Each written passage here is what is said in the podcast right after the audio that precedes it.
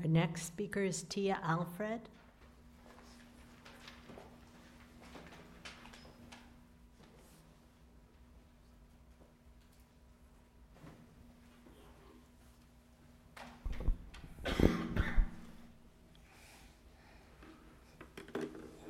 I brought my committee here to support me.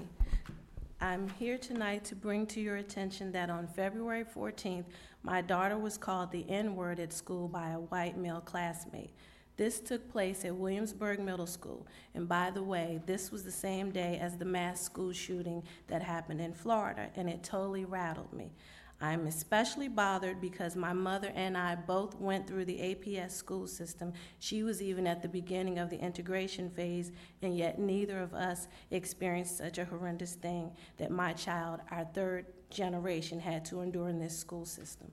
And the fact that what is listed under the APS mission statement, specifically the vision and core values, speak of being a diverse and inclusive school community, has further exacerbated my frustration. This is simply unacceptable behavior, especially in the year 2018. And given the current climate of our nation, something must be done immediately.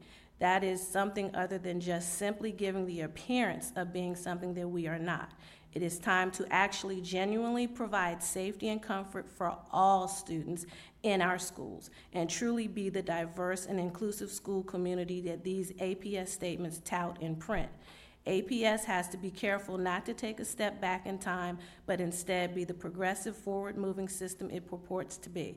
I must state that the school administration has assured me that they have handled the situation on their end and issued appropriate consequences to the boy. But this is a much larger problem that needs to be addressed right now. Please hear me loud and clear when I request that some type of tolerance and sensitivity and/or cultural competence training be implemented in all of the schools.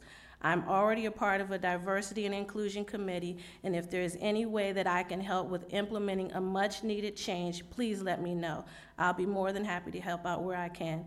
Thanks for your time.